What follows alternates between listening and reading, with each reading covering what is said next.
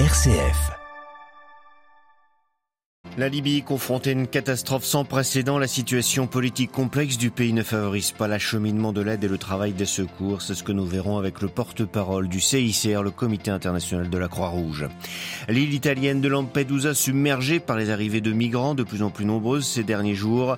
Les capacités d'accueil sont largement dépassées. Reportage sur place. Le, sexisme dans le sport, il en a été beaucoup question dernièrement dans les médias après le baiser volé du président de la Fédération espagnole de football à une joueuse de l'équipe nationale. Le débat a été porté jusqu'au sein du Parlement européen hier. Grève inédite dans le secteur automobile aux États-Unis. Trois usines des trois grands groupes américains sont à l'arrêt depuis minuit, faute d'accord sur une hausse des salaires. Il y a un an, mourait en détention la jeune Macha Amini, une Iranienne à qui la police reprochait de ne pas porter le voile. Comment l'Iran a changé depuis? Réponse dans notre dossier avec Azadekian, sociologue à l'Université Paris-Cité, à suivre à la fin de ce journal. Radio Vatican, le journal, Xavier Sartre. Bonjour. L'aide s'organise en faveur de la Libye et principalement de l'est du pays frappé par des inondations qui ont ravagé notamment la ville de Derna sur la côte méditerranéenne. L'ONU a lancé un appel à des fonds de plus de 71 millions de dollars pour secourir 250 000 personnes, une somme qui devrait augmenter dans les jours et les semaines à venir. À Derna en particulier, la population encore compte ses morts, près de 4 000 pour l'instant, sans oublier des milliers de disparus. Les équipes du Comité international de la Croix-Rouge sont déjà sur place pour déployer de l'aide d'urgence, mais elles sont confrontées à des difficultés liées à un pays encore en guerre et coupé en deux. C'est ce que nous explique Frédéric Joly, porte-parole du CICR. Le conflit, euh, donc maintenant depuis 2011, euh, euh, est un terrain qui ne fait qu'aggraver la situation au-delà des conséquences de l'impact direct des, des, inondations. Le problème va se poser de façon encore plus cruciale dans les jours, dans les semaines qui viennent, tout simplement parce que beaucoup de ces engins non explosés dans la région de Derna ont été déplacés par les inondations. D'un point de vue logistique, bah, ce sont des inondations. Quand on voit les images de destruction, on comprend qu'effectivement, avoir accès soit aux populations ou aux infrastructures indispensable à la survie des, populations. Je pense en particulier aux hôpitaux, je pense en particulier aux malades, aux malades chroniques, aux blessés. On voit que les besoins euh, sont très importants, mais que les conditions d'accès sont tout aussi importantes. Donc il faut pouvoir à la fois travailler avec les autorités locales et puis ensuite faire en sorte que l'humanitaire qui peut arriver sur place eh bien, se coordonne de la meilleure des façons possibles. Et c'est vrai que les moyens ne sont pas à la hauteur finalement des besoins et qu'il faut espérer qu'il y ait une solidarité internationale qui fonctionne euh, au moins autant que ce qui se passe aujourd'hui, l'heure où nous parlons aussi euh, au Maroc pour les victimes du tremblement de terre. Visite en Chine du cardinal Zoupi, l'envoyé du pape pour l'Ukraine. Il a été reçu hier au ministère chinois des Affaires étrangères, rencontrant le représentant spécial pour les affaires eurasiennes. Il a été souligné lors de la rencontre la nécessité d'unir les efforts pour favoriser le dialogue et trouver des voies menant à la paix, rapporte la salle de presse du Saint-Siège. Le problème de la sécurité alimentaire a également été abordé avec l'espoir que les exportations de céréales puissent bientôt être garanties, en particulier pour les pays les plus menacés précise encore le communiqué officiel du Vatican. La crise migratoire se concentre à nouveau ces jours-ci en Italie, à Lampedusa, sur la petite île italienne au large de la Tunisie. Ils sont plus de 7000 à avoir débarqué en seulement deux jours. Un nombre d'arrivées record qui remet le territoire au centre de l'attention politique et médiatique italienne et européenne et rend surtout la gestion difficile malgré la solidarité sur place. Le reportage à Lampedusa de Blandine Hugonnet. Nous n'avons pas mangé ce soir, il n'y avait pas assez pour tout le monde. C'est ce que confient trois Gambiens arrivés il y a quatre jours de Sfax en Tunisie, désemparés, croisés sur la place de l'église en plein centre de Lampedusa. C'est là que habitants et bénévoles viennent distribuer de la nourriture et des vêtements depuis le début de la semaine. Mais ça n'a pas suffi. Avec les 7 milliers de migrants arrivés en 48 heures, la petite île suffoque. Ils sont plus nombreux que la population ici, plus de 6000. Donc forcément, on ne sait pas comment gérer la situation, déplore Florine. Alors que quelques migrants passent, ils distribuent des viennoiseries restantes en fermant le café du port situé juste en face du quai Favaloro, le port de débarquement où hier soir, les gardes-côtes ont accosté après une ronde en mer avec des dizaines de candidats à l'exil. En file indienne, ils montent dans des camions de la Croix-Rouge italienne qui gère le centre d'enregistrement de l'île et dont le balai ponctue les nuits de Lampedusa ces derniers jours en direction du hotspot qui continue d'héberger des milliers de migrants. Sur les 4000 encore présents ce jeudi, il ne devrait être plus que la moitié ce matin. Les autres sont transférés par les autorités italiennes en bateau vers la Sicile et le continent. Et même si des embarcations continuent d'arriver sur les côtes, la pression semble doucement baisser ici après l'affluence record de ces derniers jours. La Croix-Rouge à Lampedusa l'assure, nous allons commencer un peu à respirer. À Lampedusa, Blandine Gonnet pour Radio Vatican. Le baiser imposé par le président de la Fédération espagnole de football à une joueuse de l'équipe nationale n'en finit pas de provoquer les débats en Espagne d'abord, mais aussi dans toute l'Europe. Elle pose aussi, ce baiser pose aussi la question du sexisme dans le sport. Thème du débat qu'ont eu les députés européens lors de leur dernière journée de session plénière à Strasbourg cette semaine. Tous les députés soulignent dans l'hémicycle que ce n'est pas un cas isolé et qu'il faut un remède structurel. Les précisions de Pierre Benazé. Pour l'ensemble des députés européens, c'est un signal d'alarme qui implique de remettre de l'ordre dans les fédérations sportives. Mais l'affaire Rubiales n'est que la pointe de l'iceberg, selon la députée française Laurence Farin du groupe centriste. Les agressions sexuelles sont pourtant partout répréhensibles dans l'Union européenne. C'est bien l'omerta qui règne encore dans le sport jusqu'au sommet des fédérations et qui détruit des femmes et des hommes. La loi existe et elle n'est pas respectée. À nous, parlementaires, de la faire appliquer, de faire pression sur les grandes organisations sportives comme la FIFA. Certains affirment au contraire qu'il faut aller plus loin, comme par exemple le député italien Dino Gerusso du mouvement 5 étoiles. Selon lui, sans nouvelles règles, cette situation durera encore des décennies. Le problème du harcèlement et du viol est un problème culturel. Il faut le combattre en éduquant les enfants au respect réciproque, mais il doit être combattu aussi au niveau législatif. Je propose donc que ce soit une obligation pour tous les États membres de pourvoir à l'éducation sexuelle de tous les citoyens et de prévoir un délai d'au moins 5 ans pour une femme qui veut dénoncer un harcèlement ou un abus.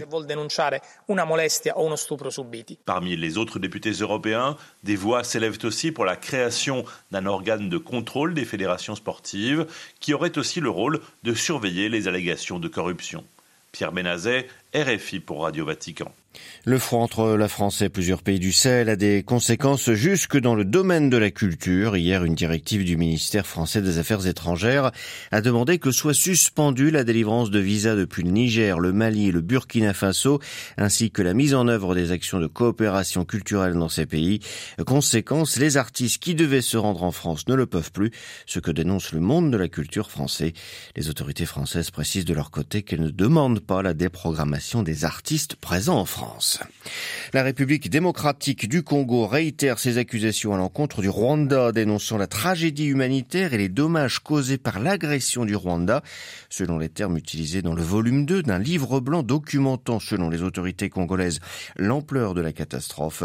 De nouvelles preuves ont été rassemblées prouvant, selon Kinshasa, l'implication de Kigali et son soutien aux rebelles du M23 qui opèrent dans le Nord Kivu. Une première qui pourrait ouvrir la porte à la paix au Yémen, une délégation des rebelles Houthis est accueillie aujourd'hui à Riyad, en Arabie Saoudite. Les discussions auront pour objectif de trouver une solution politique complète et de négocier un cessez-le-feu total et passer du conflit à la stabilité. Depuis minuit cette nuit, trois usines automobiles sont en grève aux États-Unis. Après deux mois de négociations, les dirigeants des principaux constructeurs automobiles n'ont pas trouvé d'accord avec le principal syndicat automobile UAW.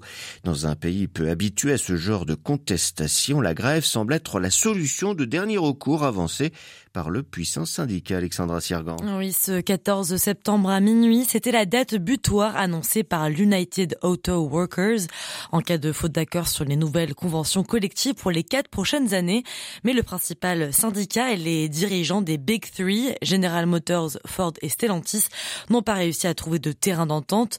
L'UAW réclame un relèvement des salaires de 36% sur 4 ans contre les 20% proposés par les constructeurs, sans compter leur refus d'accorder des jours de congés supplémentaires et une augmentation des retraites.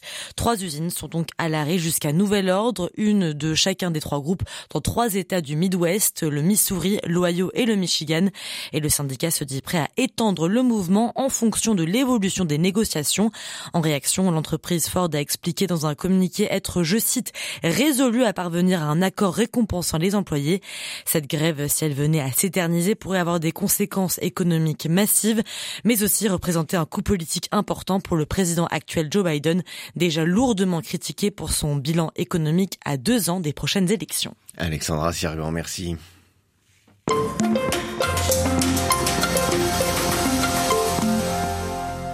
Demain, samedi 16 septembre, cela fera un an que Massa Amini, une jeune iranienne d'origine kurde de 22 ans, décède en prison trois jours après avoir été arrêtée par la police des mœurs iraniennes pour port de vêtements inappropriés. Autrement dit, pour ne pas s'être couverte d'un voile, comme la loi islamique l'impose en Iran. Sa mort provoque une vague d'indignation et de colère dans tout le pays. Les manifestations se succèdent dans les principales villes, mais aussi dans les centres urbains plus modestes. Du Kurdistan au Baloutchistan, les femmes, rejointes par les hommes, le gouvernement conservateur qui a répondu par une répression sévère. Près de 700 personnes arrêtées au cours de l'année écoulée ont été pendues, sans compter les centaines de morts lors des affrontements entre manifestants et forces de l'ordre. Un an après la mort de Massa Amini, l'Iran n'est plus tout à fait le même. Qu'est-ce qui est le plus changé? Réponse d'Azadekian, professeur de sociologie à l'université Paris-Cité. Ce qui a changé, c'est euh, la construction euh, d'une solidarité inédite entre différentes catégories euh, sociales. D'abord au sein des femmes, puisque dans à la fois des grandes, des moyennes, voire parfois des petites villes, des femmes qui continuent à désobéir aux lois, en l'occurrence le port obligatoire du voile. Et dans cette entreprise, elles sont soutenues par des hommes chose inédite, mais aujourd'hui, de plus en plus, on voit que quand ces femmes sont, par exemple, attaquées euh, verbalement ou physiquement par euh, des polices de mœurs, euh, ce sont des passants, des hommes en l'occurrence, qui interviennent pour les protéger et pour les soutenir. Ce mouvement de, de contestation a été suivi dans de nombreuses régions d'Iran. L'Iran qui est un pays multiethnique et multireligieux. Là aussi, qu'est-ce que ça montre cette mobilisation générale? Les mouvements qu'on a connus l'année dernière et qui ont continué tant bien que mal aussi cette année, notamment au Kurdistan et, euh, au Baloutchistan, ont montré que euh, des pans entiers de la population iranienne, indépendamment de leur euh, religion, de leur ethnicité, étaient solidaires contre le régime, c'est-à-dire revendiquer le changement de ce régime. Donc, je pense qu'il y a une nouvelle définition d'iranité ou qui est iranien en fait, qui est une définition très inclusive inclusive qui a émergé. Est-ce que ce mouvement de protestation a relancé l'idée euh, d'égalité entre les hommes et les femmes? La question de l'égalité entre les hommes et les femmes entre les minorités ethniques religieuses et la majorité sont vraiment aujourd'hui au devant de la scène politique. C'est-à-dire que les Iraniens ont compris que sans égalité entre les hommes et les femmes, on ne peut pas revendiquer et obtenir la démocratie, ni sans l'égalité entre la majorité religieuse au pouvoir et les minorités religieuses euh, par exemple. Alors le régime craint de nouvelles manifestations. Comment réagit-il? Est-ce qu'il réagit par une aggravation de la répression notamment? Effectivement, il y a tous les jours des militants et des militantes des droits humains des droits des femmes, des ouvriers, des journalistes, des actrices, des artistes, des, professeurs hein, des universités qui sont soit limogés, soit emprisonnés afin de les empêcher d'organiser toute forme de contestation qui est toujours en cours. Pour vous, il s'agit bien, au-delà de la question du, foulard, d'une remise en question du, du régime et pas simplement d'un désir finalement de le voir s'assouplir sur certains points? Absolument, on comprend et on connaît la peur des tenants du régime. Par exemple, le chef des gardiens de la révolution a annoncé récemment que ces émeutes, comme il le dit, euh, étaient la menace la plus importante au régime depuis les 44 dernières années. Ils se savent très impopulaires. Il ne faut pas oublier que la situation économique est absolument désastreuse, que le taux de chômage n'a cessé d'augmenter, le taux d'inflation aussi. Pour les denrées alimentaires de base, le taux euh, d'inflation est de 200 c'est-à-dire qu'il y a énormément de familles qui n'arrivent plus à, se nourrir, bien évidemment. La classe moyenne est en voie de disparition et euh, les mécontentements ne sont pas euh, que économiques, mais également politique puisqu'il n'y a euh, aucune possibilité pour les gens d'exprimer librement euh, leurs revendications et aussi culturelle. Et ça, on le voit avec la jeune génération qui aspire à la liberté, ne serait-ce que la liberté de choix de porter ou non leurs vêtements. Et même cette liberté-là l'aurait euh, refusée. Raison pour laquelle il y a différents types de mécontentement. Et pour la première fois, les Iraniens sont persuadés que ce régime n'est plus réformable. Zadeki, un professeur de sociologie à l'université Paris-Cité, était ce matin l'invité de Radio Vatican.